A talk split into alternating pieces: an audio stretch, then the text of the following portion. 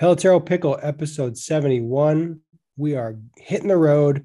We rant about player development and we talk New Year's resolutions. Check it out.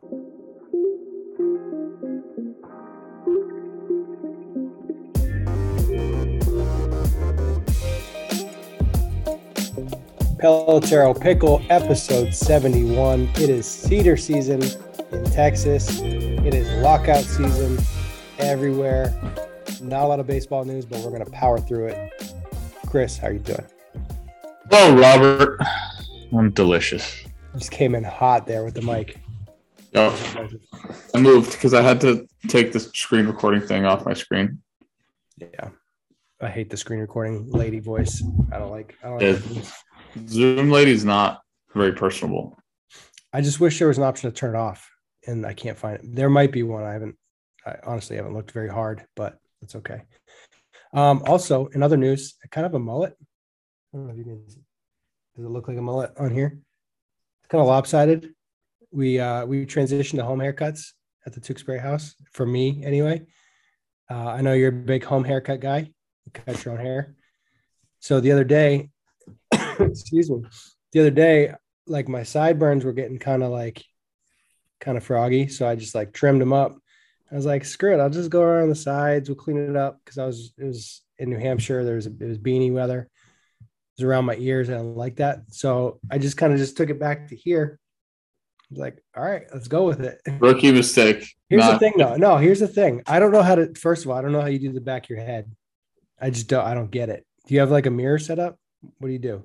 Uh, yeah. I mean, I've done it enough times where I, I can gauge where I need to go, and usually what happens is I'll get to the line where I need to start like kind of blending, and I'm crooked. So I have to use the mirror. I look at it, and then I set my hand back there to how high I need to go, and then I'm, I'm fortunate that I have thick hair that blends well. So even if you mess it up, you can't really tell. As long as I don't do like a skin fade, if I don't use no attachment, if I use a one, which is what I did right before Christmas, there's not much I can do to mess it up. Well, that's good. I I actually learned a lot. See, people people like to rag on TikTok. I there was this guy on TikTok that is amazing at teaching people how to cut their hair or like talking through the process of like using the the guard and like going full versus half versus no guard and like how to blend the lines. It was pretty cool. I need to practice more. The equipment plays a major factor in haircuts. huge it's huge it's everything you got to have the right tool for the job um we talk about hair a lot i think it's important to have a go-to haircut i recently just stopped wearing hats i don't know if i talked about that on here nobody noticed i just retired hats i, I had one on today because it was hot and i was sweating I noticed. but i just retired wearing hats and nobody even nobody cared i made such a big deal about it my whole life and realized I was a hat guy and didn't want to be a hat guy anymore. So I stopped wearing hats. Now I have a mullet and nobody even cares. Nobody cares I have a mullet. That's my my number one thing. So the point of the story is nobody Nobody cares about anything anybody else does, basically. That's that's the moral of the story. So except for your mom, if you strike out. That's it. No, my dad, if I strike out, my mom, if somebody hurts my feelings. Fair. Uh let's go topic number one. We're hitting the road. We did uh, uh today we had our first sprinting and hitting assessment day here at the at the facility here. Another one tomorrow, heading up to Plano, Texas on Wednesday, Driftwood, Texas. Then we're heading out to the, the road show to ABCA. So we got Cleveland, Dayton, Ohio, Cincinnati, uh, then Chicago. So hitting the road, Jack.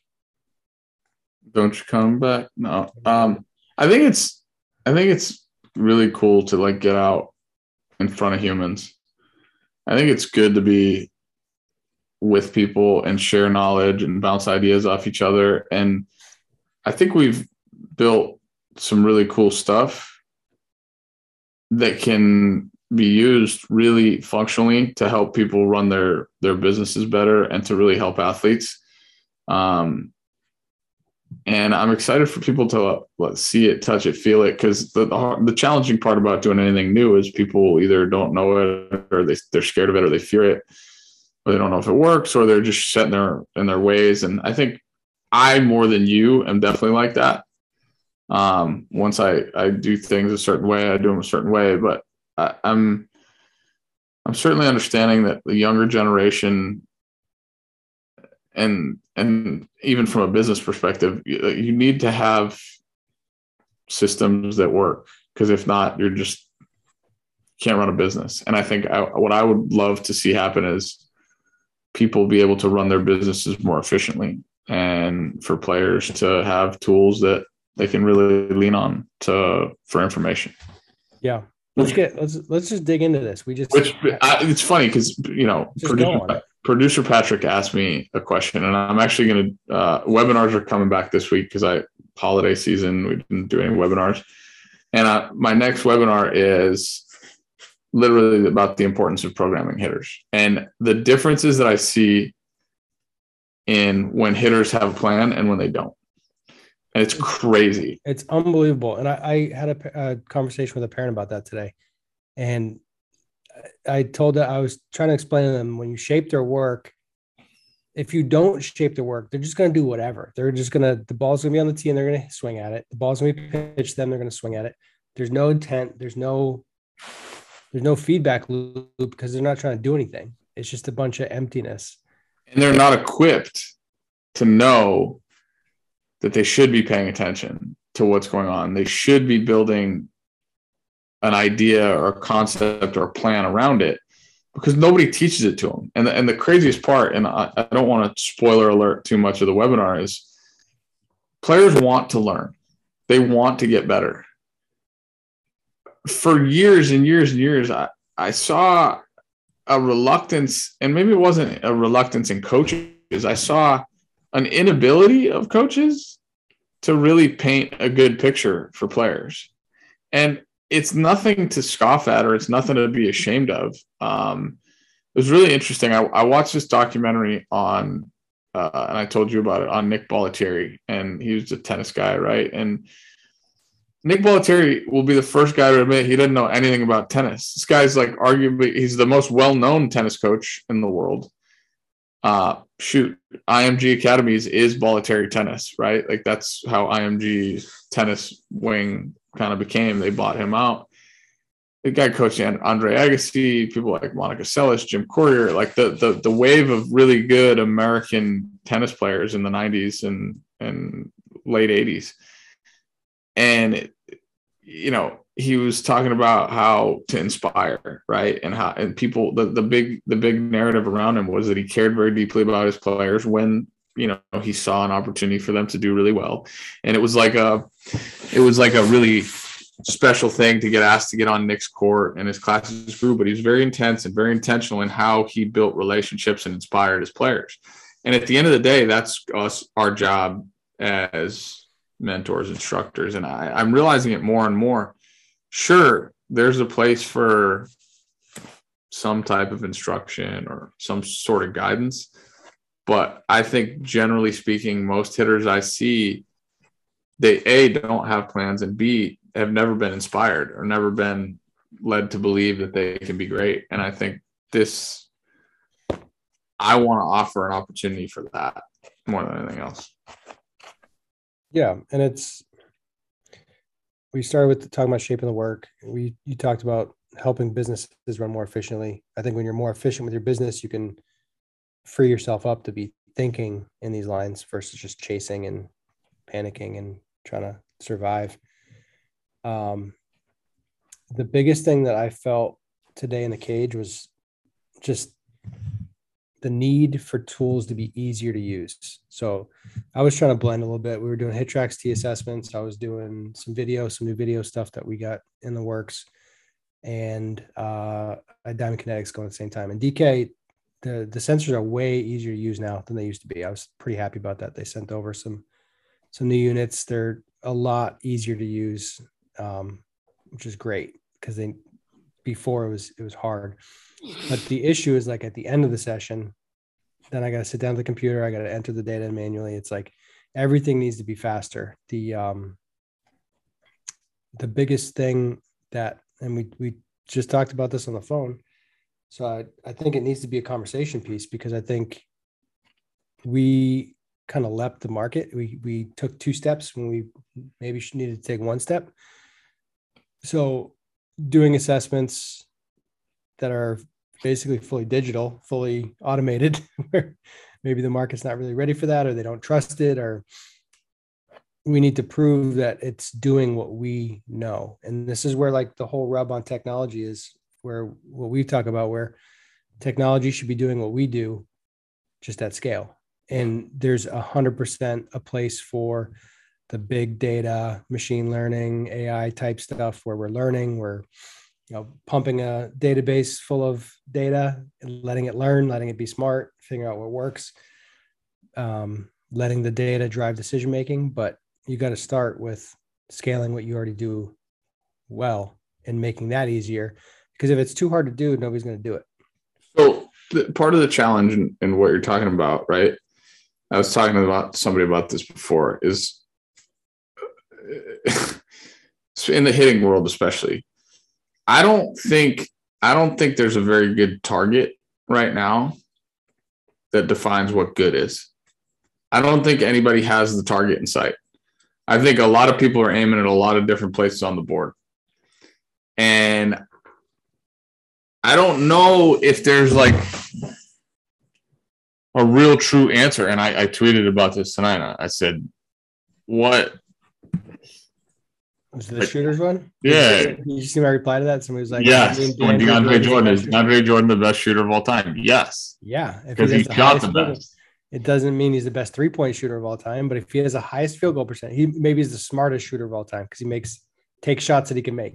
I would agree. I would agree with that statement also. But the point is, like, why are we trying to redefine what makes hitters good?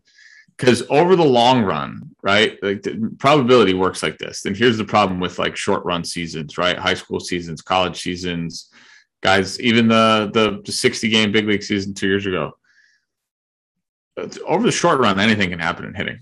Anything, anything. You a good hitter could hit 200. Uh, a bad hitter could hit 400 because there is a, a, a factor of luck. As we get closer to infinity, luck goes away. That's uh, poker teaches you that too. The reason why the probabilities exist on cards, it's like the guy that loses with pocket aces and he goes, Ah, I always lose with aces. I said, No, you don't. I say you lose 20% of the time with aces because 80% of the time you win because that's what the math says. If you play enough poker, you could play poker for a week and you could lose at a 50% clip or 60% clip, but the f- closer you get to infinity. So that's why when you look at guys batting averages, like by, you know, you define a career, you don't define one month. It, it's it, the guy that's hitting 360 at the all-star break, Cody Bellinger hitting 370 or 430 for the first month of you know 2019 or whatever it was when he won the MVP hit 430 in the first month 440 and then had like a whatever May and then by the time you knew it he hit 160 in the second half so everybody was ranting and raving about Cody Bellinger hitting a billion and being the MVP but the dude hit 160 in the second half and then followed it up with rah, rah, rah. He just got paid too. He just got, I think, 18 in arbitration. Yeah. And that's baseball news. They snuck it in before the uh the uh the lockout. Yeah. They just just report. I don't know why they just well, I mean, and so when you look at it and you sit there and, and try to evaluate how good a hitter is, there's a reason why batting average matters. But batting average matters not for a week, not for a month, uh, maybe sometimes not even for a year. I think the closer you get to 500, 600 plate appearances, the more you're starting to really paint the picture. Um, and that's, you know, let, let's say barring a guy's first call up where he gets 100 or 200 scattered at bats. I, am really just putting in a, a caveat for myself because I hit 195 that yeah, first year. I, I picked that up. And then I got hurt. But um, yeah, the I put out a tweet tonight talking about ways to assess hitters, and I got probably my favorite DM, and I told him when it, when he texted to me. Um, his name is Chris. I don't want to throw his full name out there, but his name is Chris. He's a high school coach, and I tweeted out what's like, how do you assess hitters? Like, what do you need to assess hitters? And it was triggered by my time in the cage today, where when I watch a hitter swing, I generally need to like see a couple swings and I I got the gist. I, I I, get it. I can't tell you what his bat speed is precisely, but I can tell you if he has good or bad. You can tell if he checks the box. Yeah, you get a general sense of it. So like the really good players you can tell, the really bad players you can tell. It's the ones in the middle where the tech can help even more, where it's like they need the guys on the bottom need fundamentals, they need basics, they need to clean up bad. The guys at the top need to refine, but you can see it. So he sent me a text, uh, a, a DM, and it was all about how, like, basically all instruction right now is just making kids feel good. The game, kids aren't ready for games because they're not training for games. It's like different speeds, hitting different counts, situational hittings, umpire adjustments. And he's talking about how kids look good inside and then they show up to games and they have no chance because the ump is like making a bad call and they can't control it. Really, just awesome DM. Um, and I said, I completely agree. But using games to to shape your training, to do it in a data driven way, you need a ton of data. You need many at bats because you're just not you're not you're not collecting enough data to really. You need more at bats than an amateur player gets in a lifetime. Basically. Amateur players up to the age of 21. If you really think about it, how many how many at bats an amateur going to get that that are relevant toward like who he is as a hitter? Probably we'll call it 17 and up. Like 17 and up are the at bats that really matter. if you want to really, yeah, for, but like it's because you're a different human before 17. You're a different hitter before 17 or wherever that cutoff line is in my opinion. I was anyway. Everything is like you have to qualify everything. Everything is everything. Whole time, like you have to everything requires the context. So, like if you face a guy that's not a good pitcher, does that even matter? Like if if you're not facing stressful velocity, it doesn't. Like you don't need to worry about your timing. You're but, basically just you're basically just waiting for a pitch to hammer. But is there something to be said for the guy that knows how to stay back and hit a guy that throws slow when he's equipped Absolutely. to hit a guy that throws hard. Absolutely, but you don't know if they can hit the ball guy that throws hard, and then maybe they face a guy three times a year that throws hard, like like to the point that they're really stressed. Yeah, and then you're you're going to judge that player based on those at bats when it's a sample size of like ten. So I'm gonna I'm gonna do you one better than what you said. It takes you a few swings to figure out whether a guy what he needs, right? I think it takes a few swings to figure out whether a guy can swing. I think it takes more to figure out if he can hit. Oh yeah, and for sure. And that, part of the reason when I uh, when I asked the question, I was talking about like how do you assess hitters? Like if you're if they're coming in the cage, we're talking about swing capability, not hitting ability, not swing capacity, because we've we've broken it down into all these different categories where the capacity is your your engine, your your bat speed, your exit velocity, blah blah blah. Your capability is what your swing is capable of. Like, are you creating good characteristics? But can you actually hit? That's all timing. That's visions, pitch recognition. It's it's understanding sequencing and how what the game situation is and how the guy's trying to get you out. Dealing with frustration. So I, but I think that can be binary too, Bobby. Right? And I and here's where I where I go with that and I said this on Bridge the Gap the other night when we were talking with Donnie and and Robert Vance, Donnie Ecker and Robert Van Scoyoc on the panel. And it was great to be able to hear what they had to say because I'd never talked to either one of them directly. Um, and it, it comes down to like, so the, the, the X factor, right? Uh, and part of the reason why the asset, the hitting assessment, the Pelotero hitting assessment is long is because it creates stress. Like it's literally creating stress in places where you're not used to having it because usually players are being evaluated especially in training in non-stressful environments. Like oh hey hit the ball as hard as you can. Cool i'm going to get the one pitch that i want to hit and i'm going to put it there and i'm going to hit it hey uh, put the ball wherever you want location wise that's not hitting stuff right and i'm not saying that the pelotero t hitting assessment is like the be all and end all but like if I watch a guy swing for a while and see how he deals with failure and really interpret like how much he can battle through being tired and deal with any bad swings that he's taken. Now I'm starting to paint that picture a little bit differently. And and I said this, I said this on the panel, and I still believe it. In order to be a great hitter, you have to be obsessed with being great. because if you're obsessed with being great, you'll just figure out how to do the things you need to do. Bobby, I didn't face stressful velocity until I mean, I probably faced a couple guys that threw 90 in high school, maybe, maybe 89, 88. Uh, didn't play travel ball, and then Legion, cool. You run into like the one stud that you know maybe throws 93 or 94, but like it's it's easy sitting at 93, 94. No, he's probably pitching at 90, 91. But learning how to hit velocity was there was urgency for me. I just I, I just when I couldn't, I I went and figured it out. And when I couldn't hit a breaking ball, I went and figured it out. Like, and when I couldn't hit a changeup, I went and figured it out. And then you start to learn about what you have to do to accomplish the thing that you want because uh, the picture is getting painted for you as long as you just open your eyes. If you keep your eyes open, you'll see it getting painted. Body's telling you what's going on, brain's telling you what's going on. And then you just have to be willing to to be open-minded enough to to do something about it. Yeah. You don't need to athlete better than other people to be a good hitter. I'm telling you that right now. It's it helps it'll help. It doesn't hurt. Be- yeah, it doesn't. Well, it, I'll say it doesn't hurt unless you get to a point where you have to like feel good or think think that you need it. I don't know. That's not even fair to say. Being being faster, being stronger should increase your margin of error. Should. But the being faster and stronger thing is also it's also become a crutch now. It's become it's become a crutch. Like kids kids work out and when they don't work out, they don't feel good. Kids don't sleep eight hours and they're like, oh, I didn't sleep eight hours. I didn't get my recovery. I'm like, do you have any idea how many times I slept two and a half hours or no hours and had to go play a game and had to just go figure it out? And then at some point, like at some point, if you use the excuse, the, then it's going to be the excuse. It's going to be the reason why you didn't.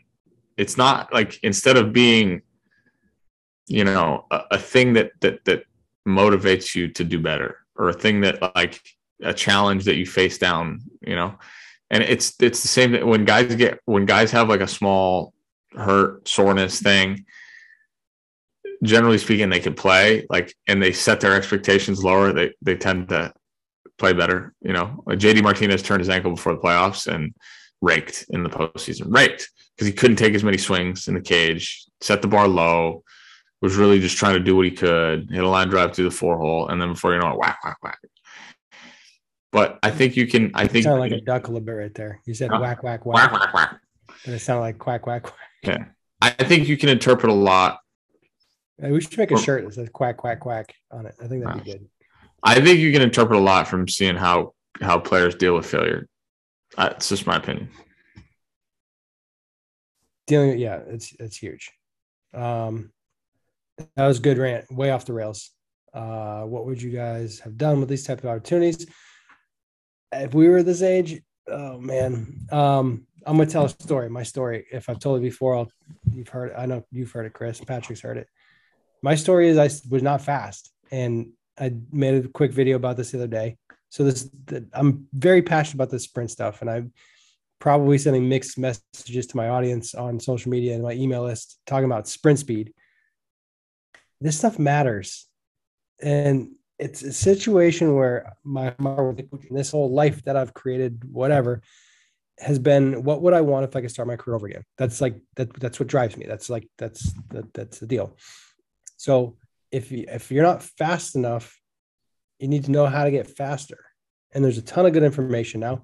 Um, when you look at different strength training methods and or methodologies, I should say, um, the way people are training, the, the, information that's available. There's there's so much better information out.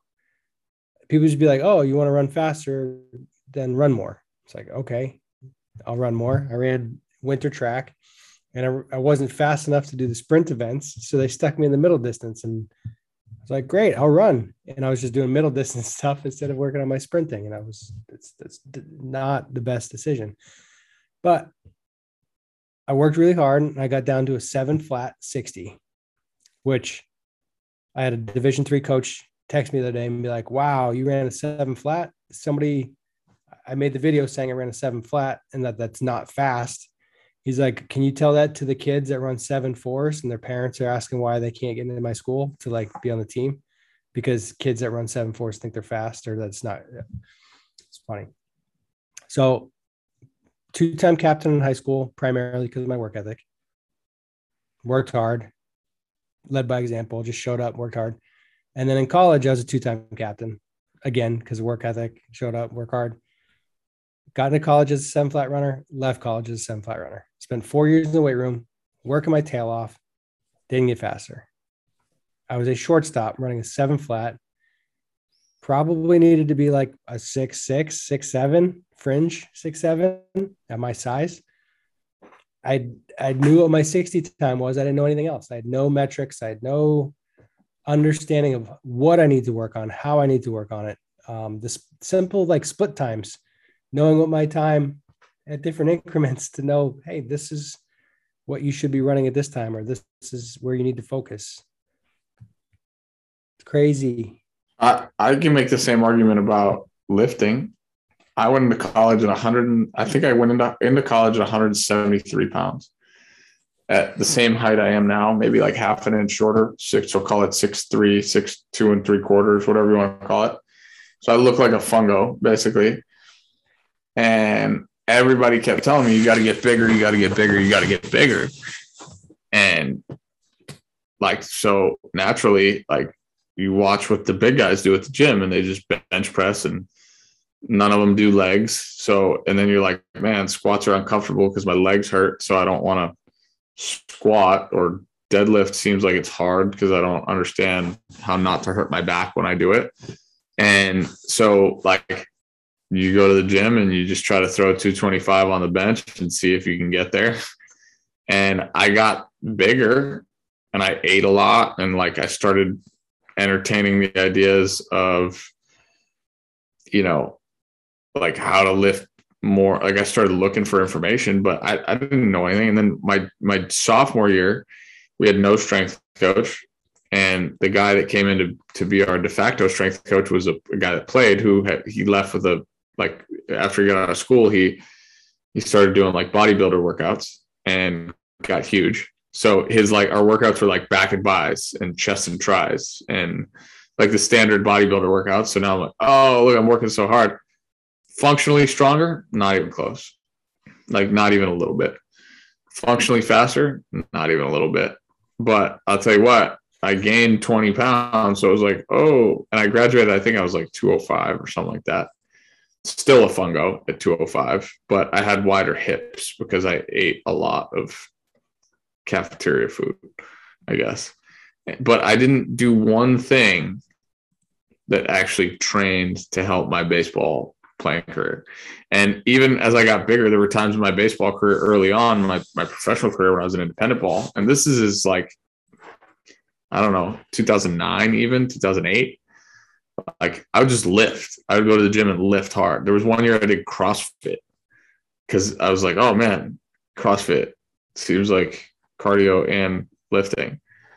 Did no like good workouts, none. Until probably 2010, 2011, when I started really paying attention, like, oh, I don't have to be bigger to be stronger. Like I, I, I there's functional movements that I can do, things that to keep me loose and pliable and and move. And I said pliable. Yeah, you heard it. Yeah, big Tom Brady guy. And V12.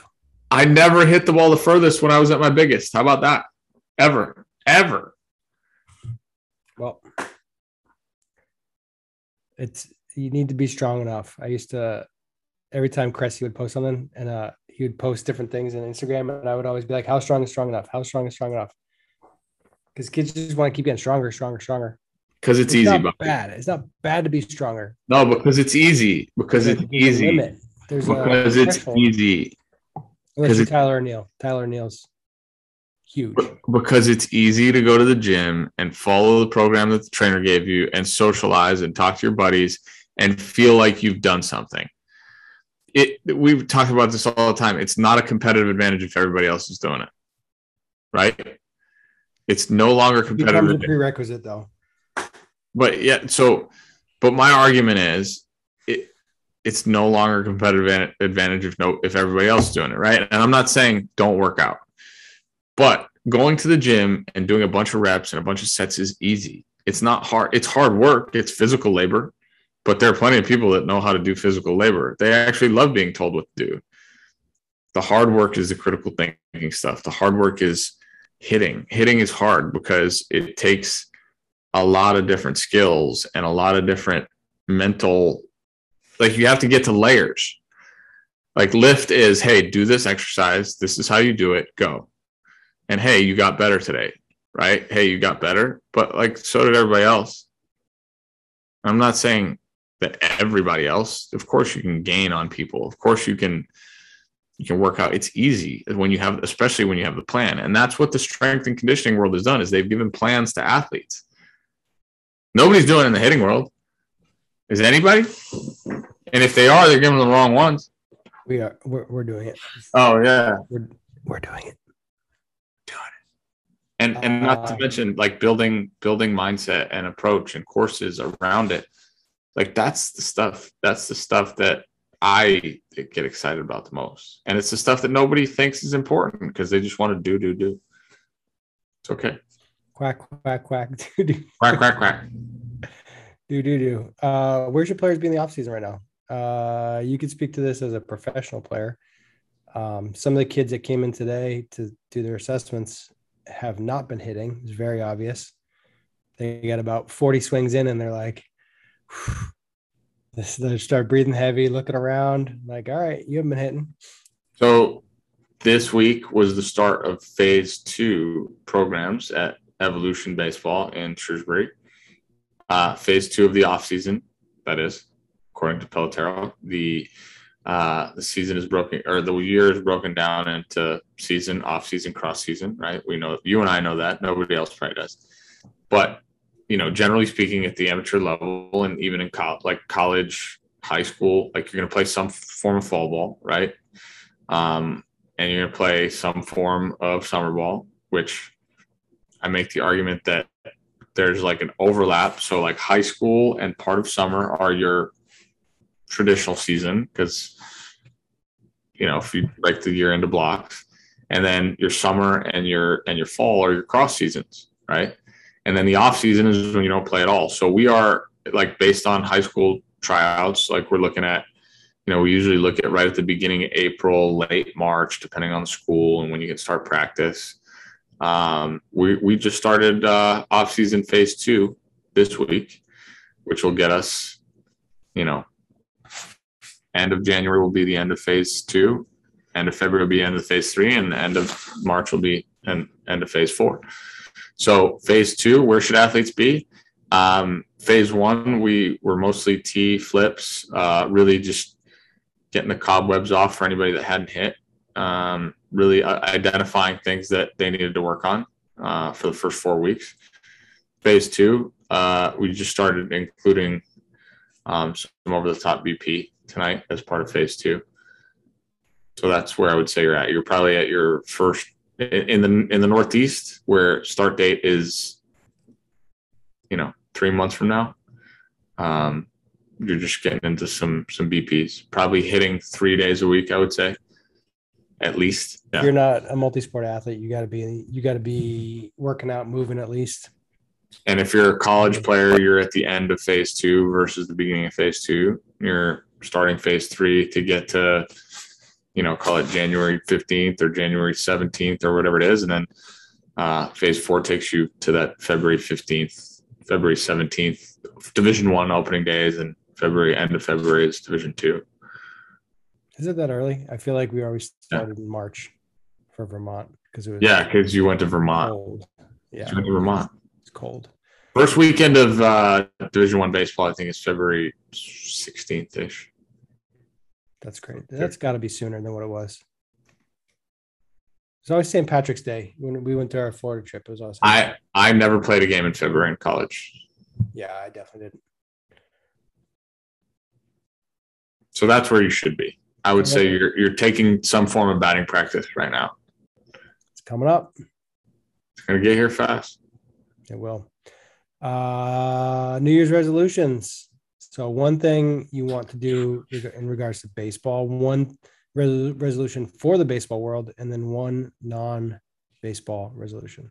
I have a big resolutions bring the the, the the the hitting world and the game together. It's it's impossible.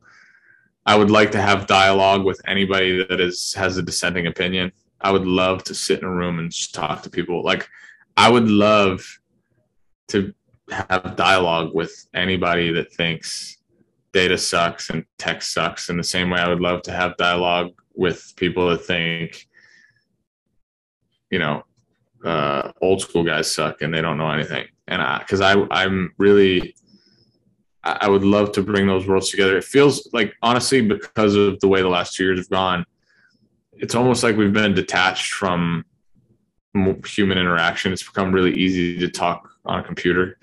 And when you talk on a computer, it's really easy to hide behind a keyboard. So I would love to have more engagement. I think that's why I'm excited about ABCA to be in front of people and to be in the same room as other people and really just engage in the conversation. Those are the places where I think like a lot of magic can happen and doing more stuff like that. Like I'd love to bring this world more together. I'd like I'd love to see people not be as combative. You? So in regards to baseball, like in general or for me personally? Uh, I don't know. I don't know. Um, I just want to help people. That's all I really want to do. I want to just help players. Yeah. More players. I just want to help more players. I just Simple. Think, well, we've been working for two years to build this product and to build this platform, and it can now do some really powerful stuff. So I just want to do that. I just I want to help people um, doing some of the travel stuff. We'll be able to get out and interact, like you just said. Um, but we have tools that we can help players literally across the globe get better. So I want to do that. Uh, mm-hmm. Resolution for the baseball world. I just I don't know.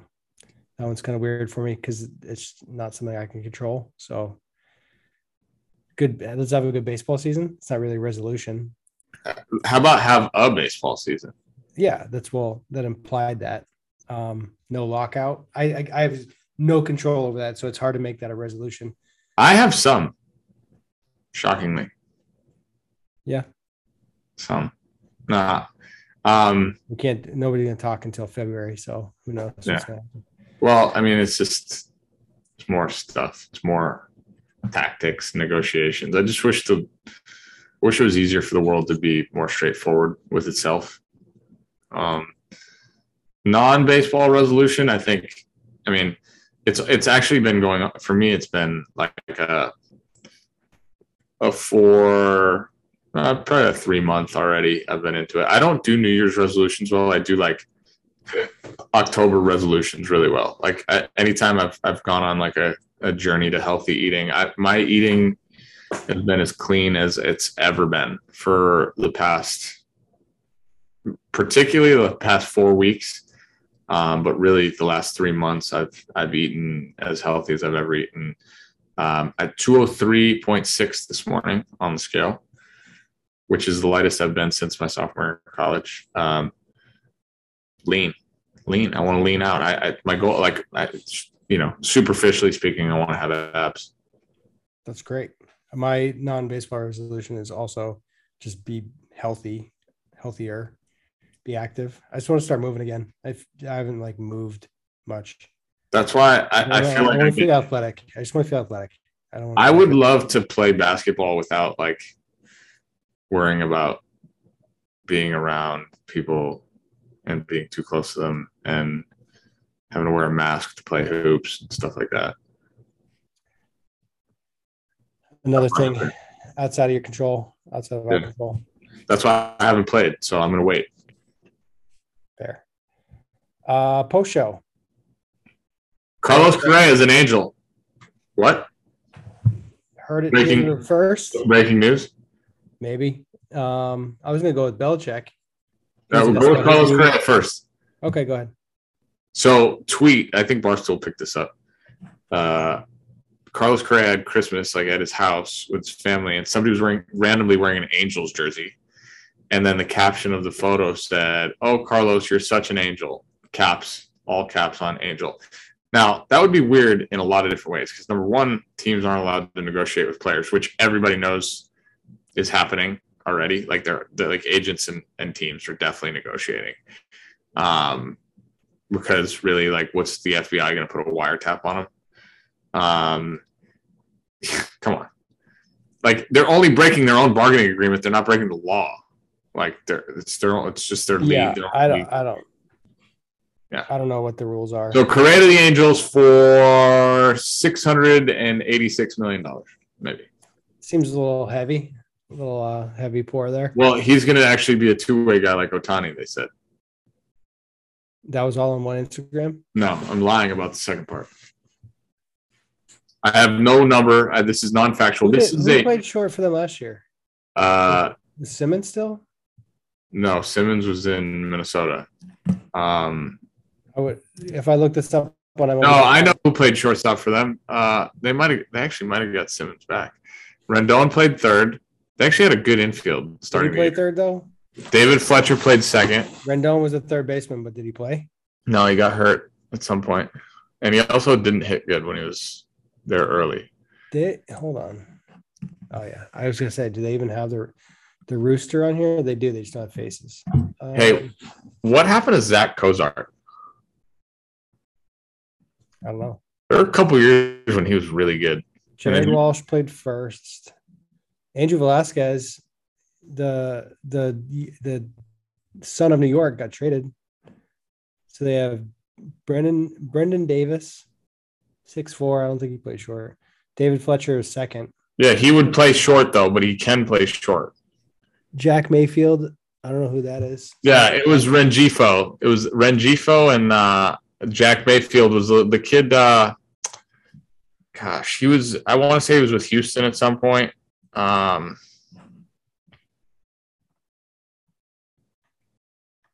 yeah, he was with Houston. I don't know if he and he debuted for them. Mayfield was with Houston. Yeah, but he, he was with the he got. I think he got traded to the Angels or he traded. He was up with Houston in 19 and 20, and then he got then he's Seattle and LA. He was with the Angels part of last year. I don't know what you're talking about. I'm looking at his baseball reference page. Yeah, he's with Seattle and Angels. Oh, but he was Houston before. Correct. Yeah. So Rengifo, Rengifo always reminds me of uh, an Italian guy, but he's not. Those are the two listed shortstops. Yeah. Fletcher, Yeah. plays, Fletcher can play some short though. He can play. anywhere. Velazquez can Velazquez can play short. That dude can pick it. I'm excited to watch him. He's little. He's a little guy, five nine. Yeah, Five nine, grimy. seventy. Grimy, love him. Perfect. Yeah, no other baseball news though, besides Bellinger. There can't be. It's it stinks. I I hate watching ESPN. It's it's just not. It's so bad. It used to be so good, and now it's so bad. Is that me being old, or is it? I'm just. If I if I didn't know old Sports Center existed, would I think this Sports Center is good? I don't think anybody watches Sports Center. Scott Van Pelt's yeah, pretty good, I but mean, Scott Van Pelt is good. Yeah. he's like his own. He's a throwback. yeah, but they, they were all personalities, right? It was, you know, Stuart Scott, Kenny Mayne. The personality was what made the show. Kenny Mayne had some of the best one.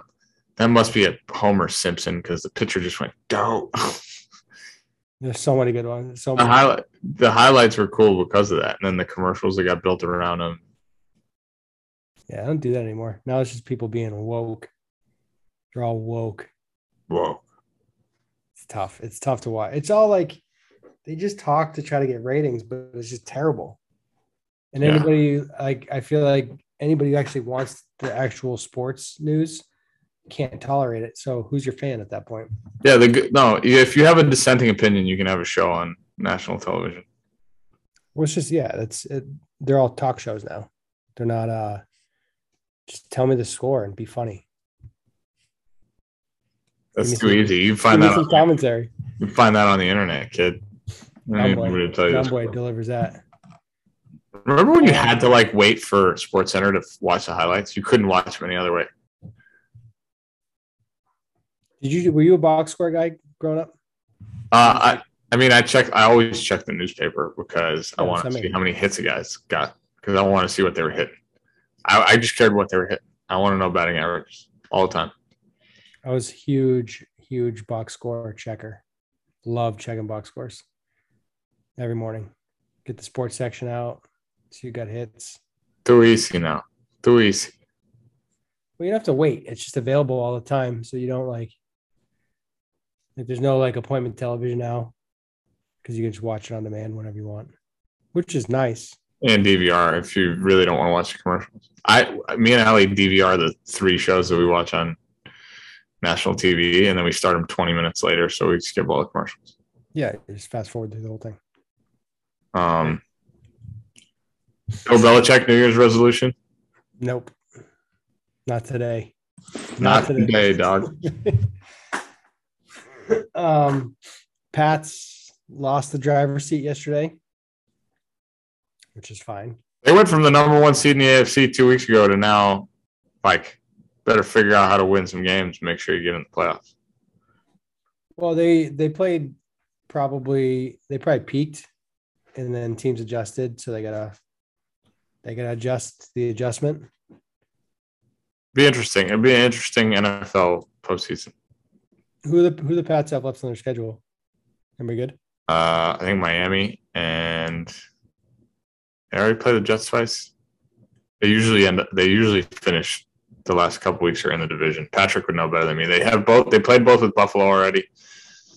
Um, it just depends on the schedule. They have I don't know. Jacksonville and then Miami. My yeah, say they have one of the two, Jacksonville. So that's a win. But Chalk it up. Right, probably probably win that game. Yeah, but you could have said that about the Bills. They lost to them nine six earlier in the year. But if uh so both teams went out, Bills are the division champ. Uh, I But think if- strength schedule or point whatever rating thing. Yes, I don't know. I haven't checked. if if the if the Patriots win two and the Bills go one and one, the Patriots take it back. Just to win the the the division, yeah. But there's only one bye in the AFC and only one in the NFC, so it doesn't really matter. Winning the division just guarantees you a home game in the first round.